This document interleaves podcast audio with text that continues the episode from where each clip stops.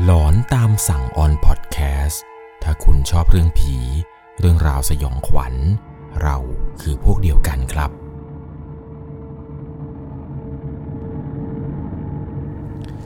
สวัสดีครับทุกๆคนครับ ขอต้อนรับเข้าสู่ช่วงหลอนตามสั่ง อยู่กับผมครับ 1 1 LC เรื่องราวในวันนี้ที่ผมจะเล่าให้กับทุกคนได้รับชมและรับฟังอันนี้นะครับ มีถึง 3 เรื่องราว 3 เหตุการณ์ ที่ผู้ฟังทางบ้านท่านนี้ครับ ได้ไปพบเจอมาเกี่ยวกับความสยองขวัญที่เกิดขึ้นในชีวิตของเขา 3 เรื่องราวในวันนี้ครับ ผมจะขอแบ่งเป็นทีละตอนทีละตอนไปเลย จะไม่นำสามเรื่องราวนี้เนี่ยมาโยงเข้าด้วยกัน เพราะว่าเรื่องราวแต่ละเรื่องนี้ครับ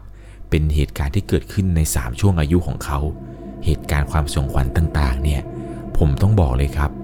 ว่าเป็นเหตุการณ์ที่หลอนแล้วก็น่ากลัวมากๆ ก่อนจะเข้าไปชมรับฟังกันใน EP นี้นะครับ เข้าห้องน้ำเข้าห้องท่า กินน้ำอะไรให้เรียบร้อยอาบน้ำอาบท่าให้เรียบร้อยก่อน แล้วมานั่งฟังกัน เพราะถ้าเกิดคุณไม่ทำอะไรให้เรียบร้อยแล้วเนี่ยรับรองเลยครับ คุณจะกลัวจนไม่กล้าทำอะไรเลยยังไงแล้วนะครับ EP นี้จะต้องใช้วิจารณญาณในการรับชมรับฟังกันให้ดีๆ โดยเรื่องราวที่ส่งเข้ามานี้ครับ เป็นประสบการณ์ผู้ฟังทางบ้านท่านหนึ่ง ผมขออนุญาตใช้นามสมมุติว่าคุณน็อตนะครับ คุณน็อตเนี่ย ได้เล่าเรื่องราวถึง 3 เหตุการณ์ครับ ให้ผมฟังว่าแต่ละครั้งแต่ละครั้งที่เขาไปเจอมา มันน่ากลัว และสยองขวัญขนาดไหน โดยเรื่องแรกนี้ครับที่ผมจะเล่าให้ฟัง ผมขอใช้ชื่อว่า บ้านกลางป่าช้า เรื่องนี้ครับต้องพาทุกคนย้อนกลับไปเมื่อตอนที่คุณน็อตอายุเพียงแค่ 14 ปี ช่วงนั้นเนี่ยเขาเองกับแม่แล้วก็ครอบครัวครับลำบากกันมาก ไม่มีบ้านอยู่ ต้องมาขออาศัยบ้านชั่วคราว ซึ่งบ้านหลังนี้ที่มาขออยู่เนี่ยเป็นบ้านของคุณยาย บ้านของคุณยายนี้จะอยู่ในซอยเล็กๆ เป็นป่าข้างวัด แล้วในป่านี้ครับ จะมีบ้านอยู่หลังเดียว รอบๆบ้านเนี่ยจะมีต้นไม้ต่างๆเนี่ยขึ้นเต็มไปหมด ตอนที่มาอยู่นี้ด้วยความที่ว่าเป็นเด็ก ก็ไม่รู้หรอกครับว่าบ้านของคุณยายเนี่ยที่ตั้งอยู่ บริเวณนี้เขาเรียกว่าป่าช้า ตอนนั้นที่มาอยู่เนี่ยก็เห็นว่ายายเนี่ยอยู่สบายดี ก็คิดว่าน่าจะไม่มีอะไรหรอกมาอยู่ที่บ้านหลังนี้ได้ประมาณ 3 วัน ก็ไม่ได้เห็น หรือพบเจออะไรแปลกๆเลย จนกระทั่งเข้าสู่วันที่ 4 นี่แหละครับ ค่ำคืนที่ 4 คืนนั้นในเวลาประมาณ4ี่ทุ่มถึง5้าทุ่มพอดี ตอนนั้นเองก็ถึงเวลาเข้านอน ด้วยความที่ว่าบ้านกลางป่าเนี่ย มันจะมีต้นไม้เยอะ ยุงเนี่ยก็เยอะเช่นเดียวกัน เวลานอนก็จะต้องกางมุ้งนอน มุ้งในบ้านเนี่ยครับจะกางอยู่2ที่ ที่หนึ่งเนี่ยคือคุณยายนอน ส่วนอีกที่หนึ่งครับ จะเป็นคุณน็อต คุณแม่ แล้วก็พี่สาวนอนกัน3คนครับในมุ้งนี้ ในค่ำคืนนั้น ในระหว่างที่เขาเองพี่สาวแล้วก็แม่เนี่ยนอนหลับไป กลางดึกของคืนนั้น เขาเนี่ยตื่นขึ้นมา เพราะว่าอาการปวดฉี่ ตอนนั้นเนี่ยปวดฉี่มาก ก็เลยลุกขึ้นมาครับ แล้วก็เรียกแม่ครับแม่ แม่ พาหนูไปเข้าห้องน้ำหน่อยแม่ แม่ แต่แม่เนี่ยก็ไม่ตื่นครับ ก็เลยหันไปเรียกพี่สาวที่นอนอยู่ข้างๆ ในขณะที่หันไปหาพี่สาวนี้ ปรากฏว่าพอหันไปครับ เขาได้เห็นว่ามีผู้หญิงคนหนึ่ง นั่งอยู่เป็นบริเวณปลายเท้าของเขา ลักษณะคือผู้หญิงคนนี้ ตัวผอม ผมของเธอเนี่ยยาวถึงพื้น นั่งขัดสมาธิก้มหน้า แล้วก็หันลำตัวเนี่ยมาตรงเขาพอดี ตอนนั้นเนี่ยเขาช็อกมากไปแป๊บหนึ่งก็พยายามสะกิดพี่สาวครับว่าพี่พี่พาไปห้องน้ำหน่อยพาไปห้องน้ำหน่อย แล้วก็ปลุกแม่กับแม่ แม่ แม่พาไปห้องน้ำหน่อยพาห้องน้ำหน่อย เสียงที่ปลุกตอนนี้เนี่ยมันสั่นๆ เพราะว่ากลัวมากครับ ผู้หญิงคนนี้ที่นั่งอยู่ตรงปลายเท้าเขานั่งอยู่นิ่งๆ แม่เนี่ยเหมือนกับจะลืมสลือ ตื่นขึ้นมาพอดีพอแม่ตื่นขึ้นมาครับ แม่รีบกระชากแขนเขา ดึงลงมานอน แล้วก็บอกกับเขาครับว่า นอนนอนนอนอย่าลุกอย่าลุกอย่าลุกนอนนอนนอน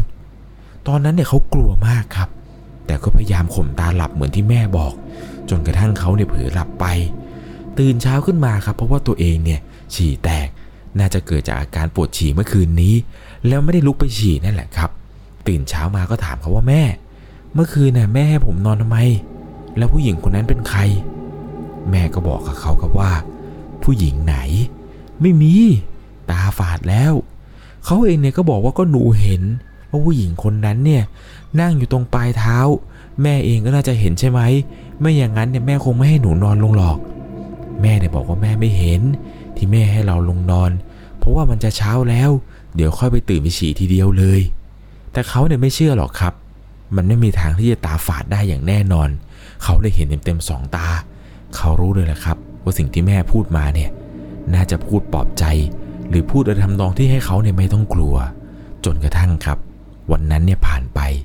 เย็นวันนั้นเนี่ยก็ทำกับข้าวกินกันอะไรอยู่ที่บ้าน พอกินกันเสร็จเนี่ยก็แยกย้ายกันไปอาบน้ำเตรียมตัวที่จะเข้านอนค่ำคืนนี้ครับค่ำคืนที่ห้าที่ได้มานอนอยู่ที่บ้านยาย ปรากฏว่าในค่ำคืนนี้ เขาเนี่ยหลับไปได้สักพักหนึ่ง ปรากฏว่าได้ยินเสียง เป็นเสียงคนร้องไห้ เสียงคนร้องไห้เบาๆครับ ดัง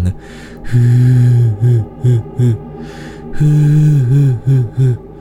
ตัวของเขาเองเนี่ยสะดุ้งตื่นขึ้นมา เพราะว่าได้ยินเสียงนี้เนี่ยมันดังขึ้น แล้วก็ได้เห็นแบบเดิมเลยแหละครับ แต่รอบนี้ ผู้หญิงคนนั้นที่เห็นที่อยู่ปลายเท้าเนี่ย เหมือนเขาจะอยู่ตรงนอกมุง้งเขาพยายามที่จะเอามือครับ มาสัมผัส พยายามที่จะเอามือเนี่ยมาแตะเขา แต่ว่าเหมือนพยายามอยู่หลายรอบ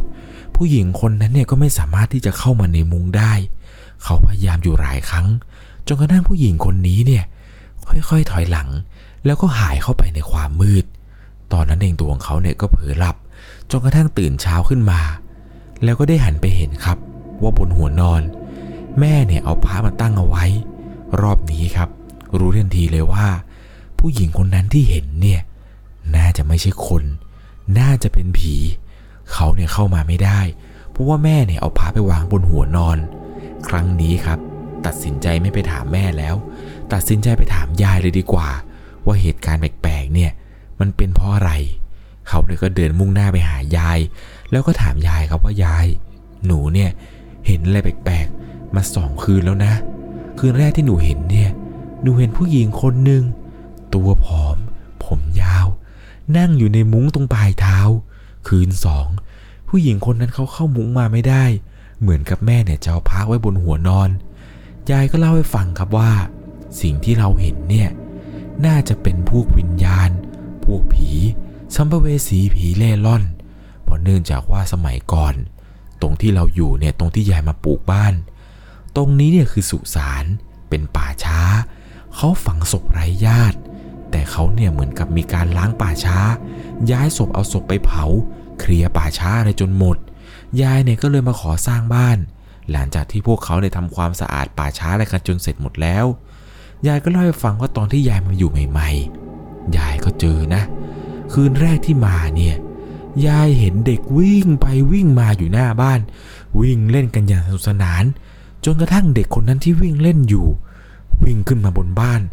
มานั่งคุกเข่าอยู่ในบ้าน ยายเนี่ยกำลังทำกับข้าวอยู่ หันกลับมาอีกที เด็กคนนั้นหายไปแล้ว จนบางทีเนี่ยมีคนผ่านไปผ่านมาบริเวณนี้ ก็จะเห็นว่ามีผู้หญิงคนหนึ่งอุ้มท้อง เธอเนี่ยท้องแก่ เดินไปเดินมาอยู่หน้าบ้านยาย ตอนนั้นเองเนี่ยเขาก็เลยถามว่ายาย แล้วยายมาอยู่อย่างนี้ยายไม่กลัวหรอ ยายก็บอกว่าจะให้ทำยังไงล่ะลูก ยายเนี่ยไม่ได้มีเงินเยอะมากพอที่จะไปซื้อที่ปลูกบ้านนะ ยายมาอยู่ตรงนี้ เขาให้ยายอยู่เนี่ยก็ดีขนาดไหนแล้ว ยายเนี่ยเจอบ่อยขึ้นบ่อยขึ้นเรื่อย ๆ จนแกเนี่ยเริ่มชินครับ ยายเนี่ยก็บอกว่าอ้าวอ้าวอ้าวไม่เป็นไรไม่เป็นไร เดี๋ยววันนี้ยายพาไปทำบุญก็แล้วกัน หลังจากนั้นครับ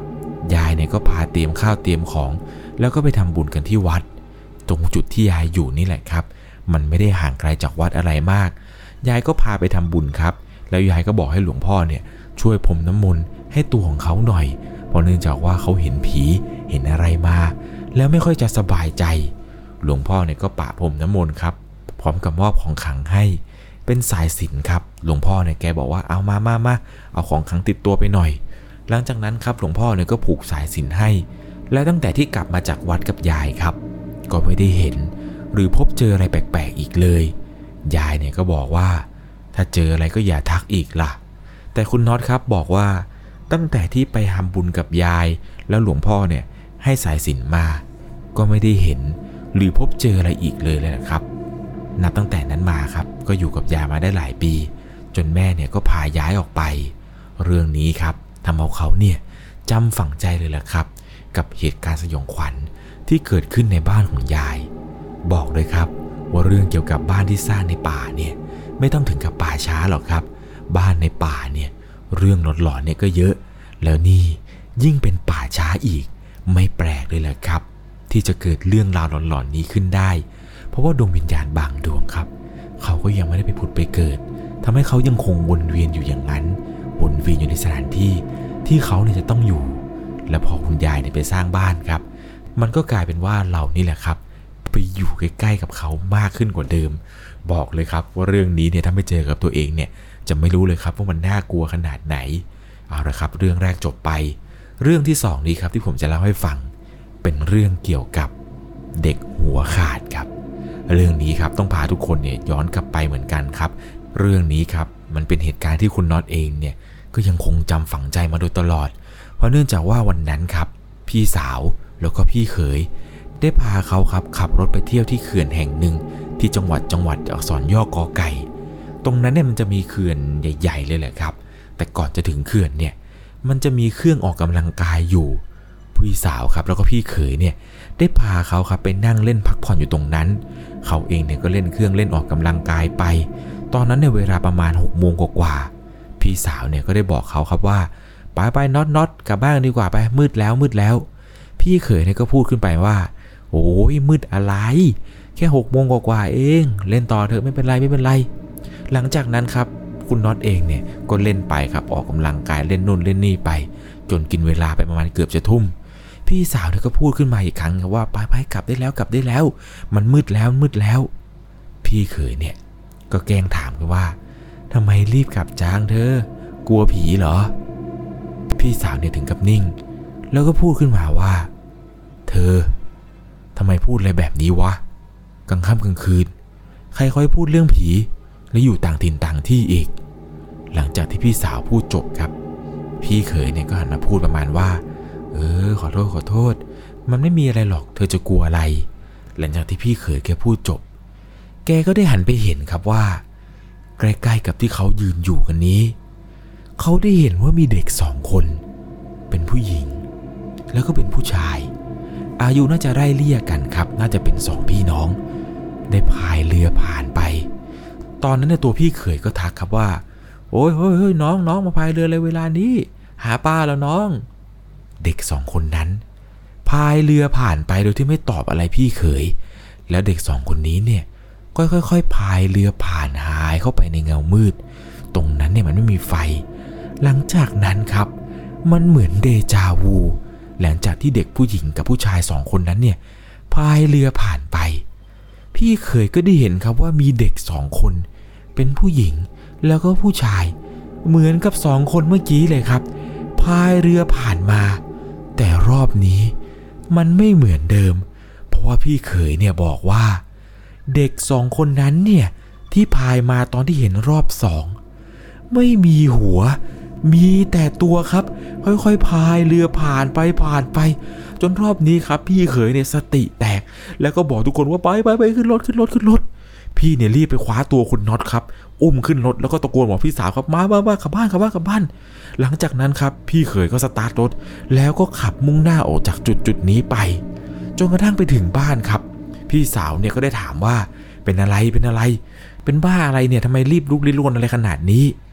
พี่เขยครับ แกเนี่ยก็เหมือนกับจะกลัวๆ แกก็ได้เล่าให้ฟังครับว่าแกเห็นเด็กผู้หญิงกับผู้ชายพายเรือผ่านไปรอบแรก พอรอบสองมา แกก็เห็นว่าเป็นผู้หญิงผู้ชายคนเดิมเลยชุดเดิม แต่รอบนี้ไม่มีหัว พี่สาวเนี่ยแกก็พูดบอกไปเลยว่ากูบอกมึงแล้ว ว่าอย่าพูด อย่าพูดเรื่องผีเรื่องสางอะไร รู้ๆอยู่ว่าแถวนั้นเนี่ยเขาว่ากันว่าผีดุหลังจากนั้นครับเหมือนกับพี่สาวเนี่ยเอาเรื่องราวที่พี่เขยนี่แหละครับ ไปเจอมา ไปเล่าให้กับเพื่อนได้รับฟังกัน เพื่อนเนี่ยก็เล่าให้ฟังครับว่า บริเวณตรงนั้นเนี่ยมันมีเรื่องเล่านะรู้เปล่า มันมีตำนานเขาว่ากันว่าตรงนั้นเนี่ยมันมีเด็กสองคนเป็นพี่น้องกันนี่แหละพายเรือมาหาปลาตอนนั้นเนี่ยเหมือนกับน้ำแรงมาก เรือทั้งสองคนเนี่ยคว่ำแล้วพี่น้องสองคนนี้เนี่ยว่ายน้ำไม่แข็ง สุดท้ายจมน้ำไปทั้งคู่ หลังจากนั้นเนี่ยเหมือนเด็กสองคนไปติดอะไรสักอย่าง กู้ภัยเนี่ยเอาร่างขึ้นมา แต่ร่างของเด็กเนี่ย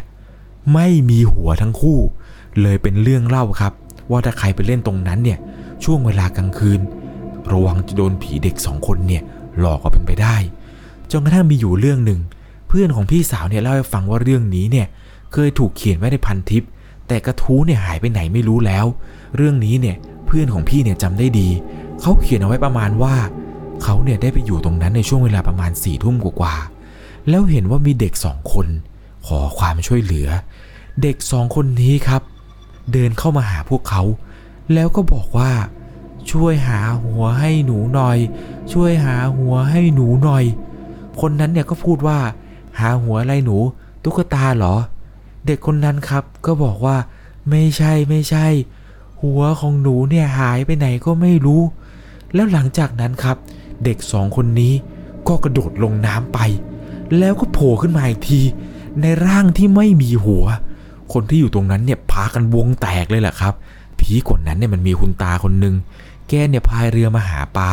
เหมือนกับมีคนเห็นครับว่าคุณตาเนี่ยคุยกับใครก็ไม่รู้อยู่ตรงกลางน้ำหลังจากนั้น เรือของคุณตาเนี่ยก็คว่ำแล้วแกเนี่ยก็จมหายไปเลย กว่าจะมาเจออีกทีหนึ่งครับ ร่างของแกเนี่ยก็ขึ้นอืดเรื่องก็ประมาณนี้แหละครับ ที่คุณน็อตเองเนี่ยได้ไปฟังมา จากพี่เขยของเขาครับ ที่ได้เห็นกับวิญญาณผีเด็กหัวขาด ตรงบริเวณสวนสาธารณะใกล้ๆกับเขื่อนตรงนั้น ตรงนี้เนี่ยผมก็ไม่รู้หรอกนะครับ ว่ามีใครเนี่ยเจออะไรแปลกๆอีกหรือเปล่า คนในพื้นที่ครับ ถ้ารู้ว่าตรงนี้มันคือตรงไหนเนี่ยลองคอมเมนต์บอกหน่อยนะครับ ว่ามีใครเจอเหตุการณ์อะไรแปลกๆอีกหรือไม่ เหตุการณ์ที่สองนี้ครับ ผมบอกเลยว่า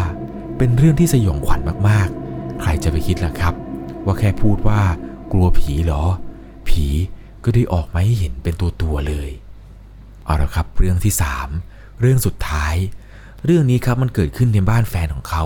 เนื่องจากว่าช่วงนั้นครับ เขาเองเนี่ยได้คบหากับแฟนอยู่คนหนึ่งมีอยู่วันหนึ่งครับ แฟนเนี่ยได้บอกว่า เธอเธอมาบ้านเขาไหมมาให้พ่อแม่ดูตัวหน่อย พ่อกับแม่เนี่ยอยากเห็นเธอมาก มาหน่อยนะมาหน่อยนะมานอนค้างคืนที่บ้านเรานี่แหละ ตอนนั้นเนี่ยเขาตอบตกลงไปครับ เนื่องจากว่าช่วงนั้นเนี่ยเป็นช่วงที่เขาเองกับแฟนคบหาดูใจกันมาได้หลายปีแล้ว การไปรอบนี้เนี่ยก็จะไปสวัสดีพ่อกับแม่แฟน ไปบอกให้ท่านรู้ครับว่าเขาสองคนเนี่ยกำลังคบกันอยู่ จนกระทั่งวันนั้นครับ มาถึงที่บ้านก็ได้แนะนำตัวกับพ่อกับแม่แฟนครับ แล้วก็บอกว่าเขาเองกับแฟนเนี่ยคบกันมาได้สักพักหนึ่งแล้ว ช่วยกันทำมาหากินอะไรนู่นนี่นั่น จนพ่อกับแม่แฟนครับ เหมือนกับจะถูกใจเขาเป็นอย่างมาก แล้วก็เลยบอกให้เขาครับว่าถ้าไม่รังเกียจอะไร ย้ายมาอยู่ด้วยกันเลยก็ได้ลูก มาอยู่ด้วยกัน จะได้ไม่ต้องไปเช่าหอเช่าห้องอะไรอยู่ มาอยู่ด้วยกันบ้านของพ่อกับแม่เนี่ย พ่อกับแม่อยู่กันสามคนมันเหงา มาอยู่ด้วยเนี่ยก็น่าจะดีนะ ตอนนั้นเนี่ยเขาก็เกรงใจอยู่เหมือนกันครับ แต่แฟนเนี่ยก็บอกว่าน่านะมาอยู่ด้วยกันมาอยู่ด้วยกัน เธอจะได้ไม่ต้องไปเสียเงินเช่าหออยู่ไง อีกอย่าง เวลากลับบ้านดึกๆ เนี่ย มันจะได้ไม่อันตราย จะได้กลับมาพร้อมกันเลย ตอนนั้นเนี่ยเขาก็ตัดสินใจอยู่นานครับ จนกระทั่งตอบตกลงแม่ของแฟนแล้วก็พ่อของแฟนไปครับ ว่าเดี๋ยวจะย้ายมาอยู่กะว่ามาอยู่บ้านแฟนเนี่ยอย่างน้อยๆ ก็ให้พ่อกับแม่เขาเห็นครับ ว่าตัวเราเนี่ยจริงจังกับลูกสาวเขามากขนาดไหน ก็มาอยู่ที่นี่ได้ประมาณ 4 เดือนครับ ตลอด 4 เดือนที่ผ่านมา เขาเนี่ยก็มีความรู้สึกแปลกๆเหมือนกันครับ ว่าบ้านหลังนี้เนี่ยเหมือนกับจะมีของขลัง หรือของอะไรบางอย่าง ที่ทำให้เขาเองนั้นเนี่ยรู้สึกแปลกๆจำได้ดีครับ ว่ามีอยู่คืนหนึ่ง เวลาประมาณตีสามกว่าๆเขาเนี่ยปวดท้องมาก ต้องรีบไปเข้าห้องน้ำพอเข้าไปได้สักพักหนึ่ง อยู่ดีๆครับ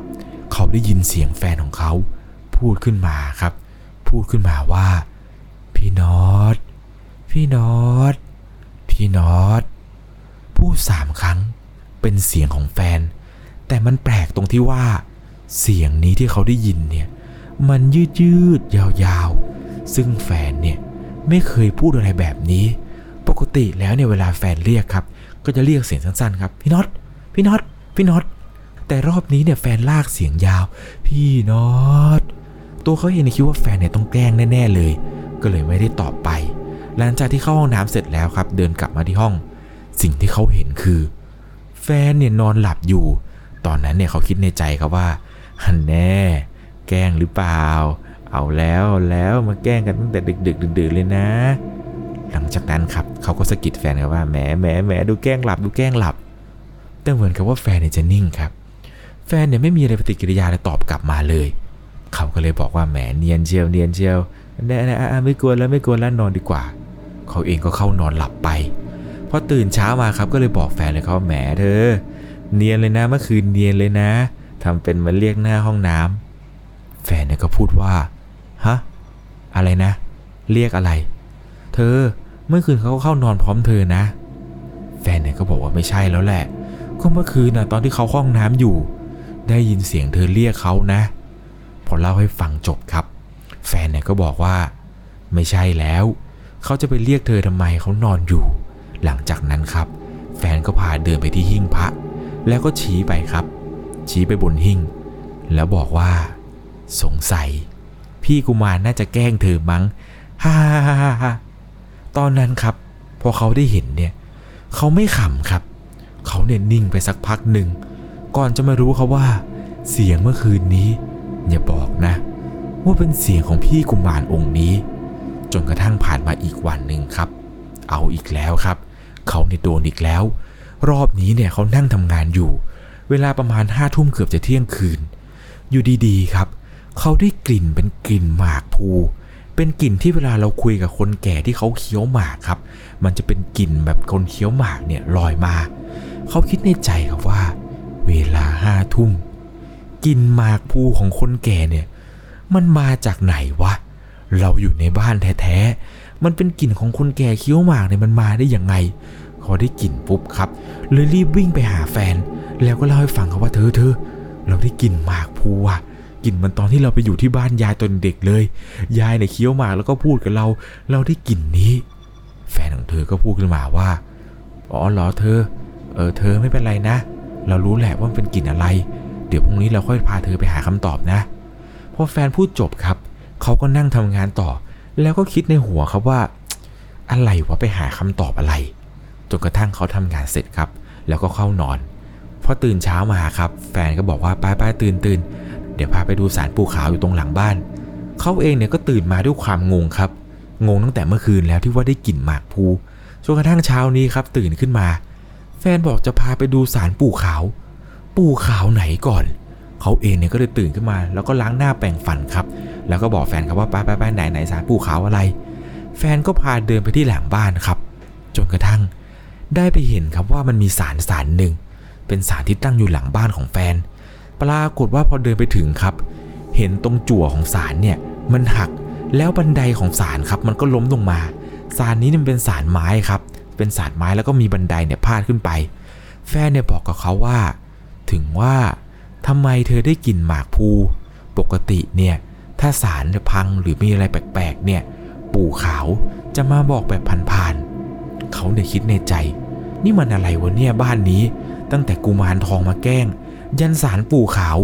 เขาเนี่ยเริ่มกลัวแล้วครับ เริ่มที่ไม่อยากจะอยู่ที่บ้านนี้แล้ว แต่มันมีอีกเหตุการณ์หนึ่งครับ เกิดขึ้นกับเขาจำได้ดีว่าวันนั้นเนี่ยพี่สาวของแฟนครับแกเดินทางกลับมาเยี่ยมพ่อกับแม่ที่บ้านพอดี แล้วเหมือนกับแฟนเขาก็เล่ากับพี่สาวคนนี้ฟังครับว่า เนี่ยเนี่ยแฟนหนูมาอยู่ได้สี่เดือนกว่าโดนเล่นตั้งแต่พี่กุมารยันปู่ขาวเลยพี่ ตอนนั้นครับ พี่สาวของแฟนเนี่ยก็ได้เล่าให้ฟังครับว่า